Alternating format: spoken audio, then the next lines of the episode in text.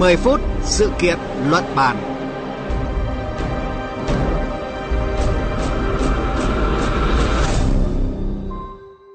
Thưa quý vị và các bạn, vốn là bài toán khó đeo đẳng châu Âu trong suốt nhiều năm, cuộc khủng hoảng di cư đang nóng trở lại khi dòng người kéo đến đây tăng cao kỷ lục và những căng thẳng mới giữa các nước thành viên Liên minh châu Âu EU về vấn đề này bùng phát. Đáng nói là việc châu Âu phải chứng kiến lượng người nhập cư ngày càng gia tăng trong bối cảnh các quốc gia ở châu lục này cùng lúc đối mặt với nhiều khó khăn về kinh tế, càng khiến cho khủng hoảng thêm trầm trọng và trở thành bài toán ngày càng khó tìm lời giải thỏa đáng. Chúng ta sẽ cùng tìm hiểu rõ hơn thực trạng này trong 10 phút sự kiện luận bàn hôm nay.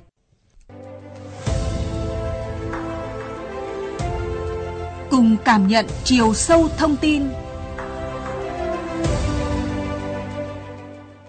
Theo thống kê của Cơ quan Biên phòng châu Âu, tính từ đầu năm đến tháng 10 vừa qua, đã có tổng cộng 281.000 vụ vượt biên trái phép được phát hiện tại các biên giới bên ngoài EU, tương ứng với mức tăng 77% so với cùng kỳ năm ngoái và là con số cao nhất kể từ năm 2016.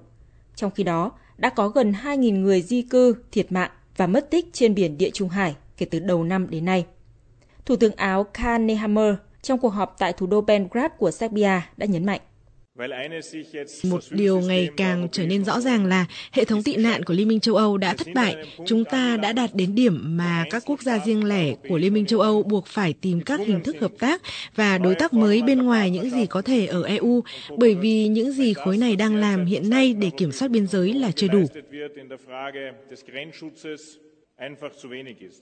Sự việc Pháp và Italia nổ ra tranh cãi gay gắt về việc tiếp nhận tàu chở người di cư được cứu trên biển buộc các bộ trưởng nội vụ của EU phải tổ chức một cuộc họp bất thường vào cuối tuần qua nhằm tìm ra cơ chế hợp tác chung để giải quyết bài toán người nhập cư. Song cuộc họp đã kết thúc mà vẫn chưa thể đưa ra được quyết định cụ thể nào.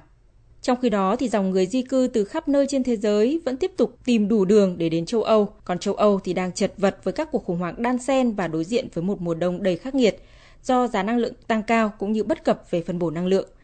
Và để tìm hiểu rõ hơn, chúng tôi kết nối với phóng viên Quang Dũng, thường trú Đài Tiếng nói Việt Nam tại Pháp.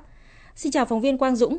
Thời gian gần đây thì vấn đề người di cư lại nóng trở lại tại châu Âu với một làn sóng người nhập cư mới. Xét về nguyên nhân, mức độ thì tình trạng hiện nay có gì giống và khác so với cuộc khủng hoảng người di cư năm 2016 thưa anh? Vâng, vấn đề người di cư thì đang quay trở lại trở thành một trong những vấn đề nhức nhối đối với Liên minh châu Âu.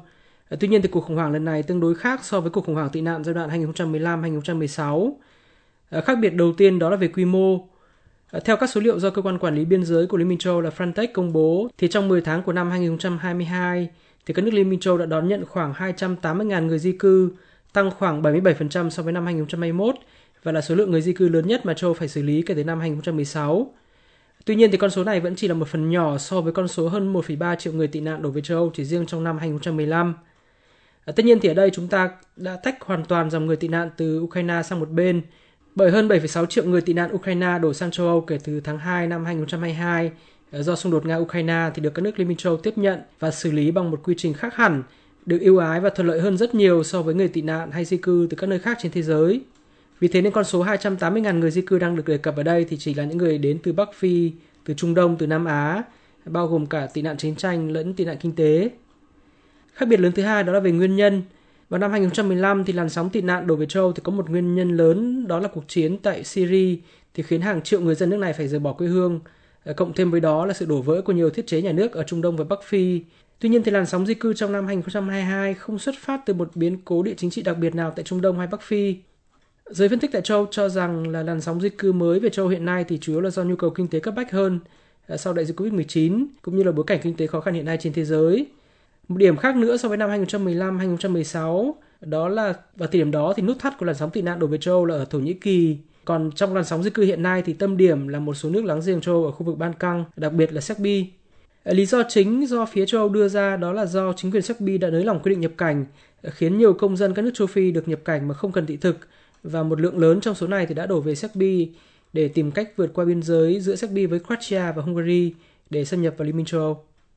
Vâng, hiện thì các nước châu Âu đang phải đối mặt với nhiều thách thức về kinh tế khi mà giá cả leo thang, năng lượng khan hiếm và đời sống thì bấp bênh.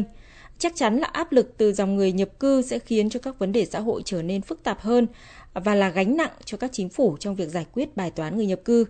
Nhìn từ nước Pháp thì thực trạng này đang diễn ra như thế nào thưa anh?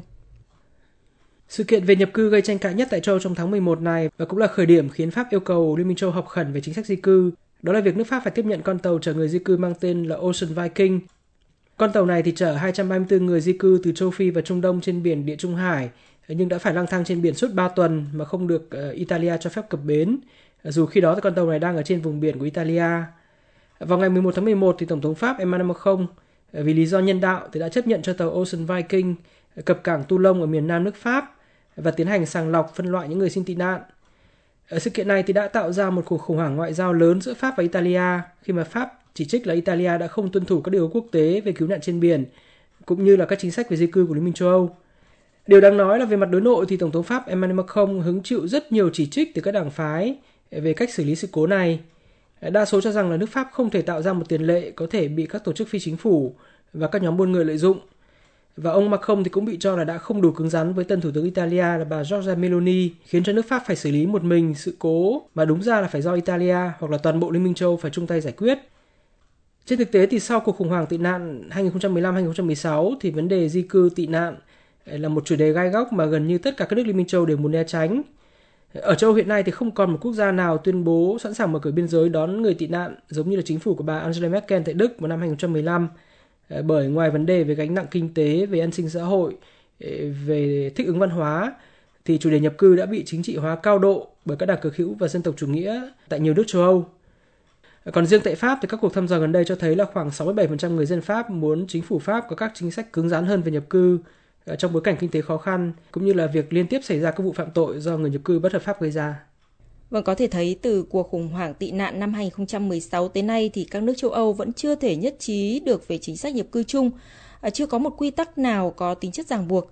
Vậy đối mặt với những khó khăn thách thức mới hiện nay, theo góc nhìn của anh thì câu chuyện về giải pháp cho làn sóng người nhập cư mới được châu Âu xử lý như thế nào để không tạo thêm khó khăn cho toàn khối?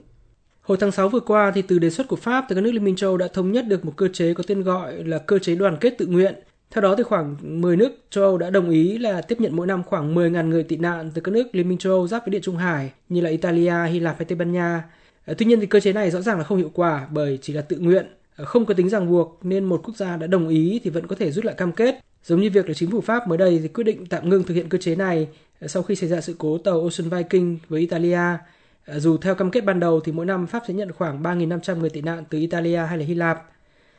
Điều quan trọng hơn đó là số lượng phân bổ dựa trên cơ chế tự nguyện này, tức là 10.000 người thì cũng là quá ít so với hàng trăm ngàn người di cư đổ về các nước Liên minh châu Âu giáp với Địa Trung Hải.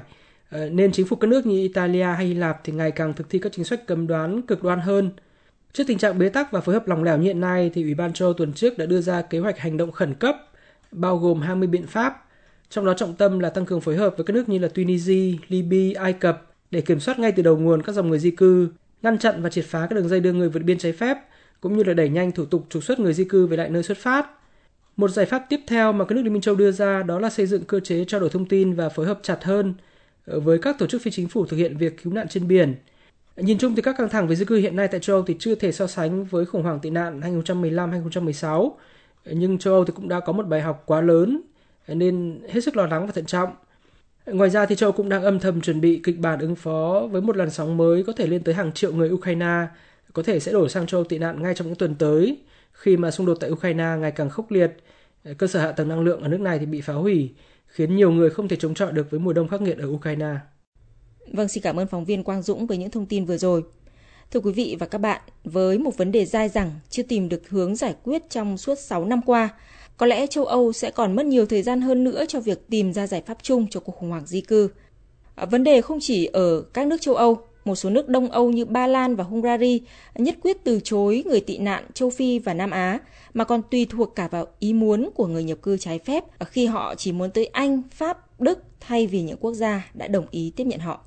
Đến đây, chương trình 10 phút sự kiện luận bàn hôm nay cũng xin kết thúc. Cảm ơn quý vị và các bạn đã chú ý lắng nghe. Xin kính chào và hẹn gặp lại quý vị trong các chương trình sau.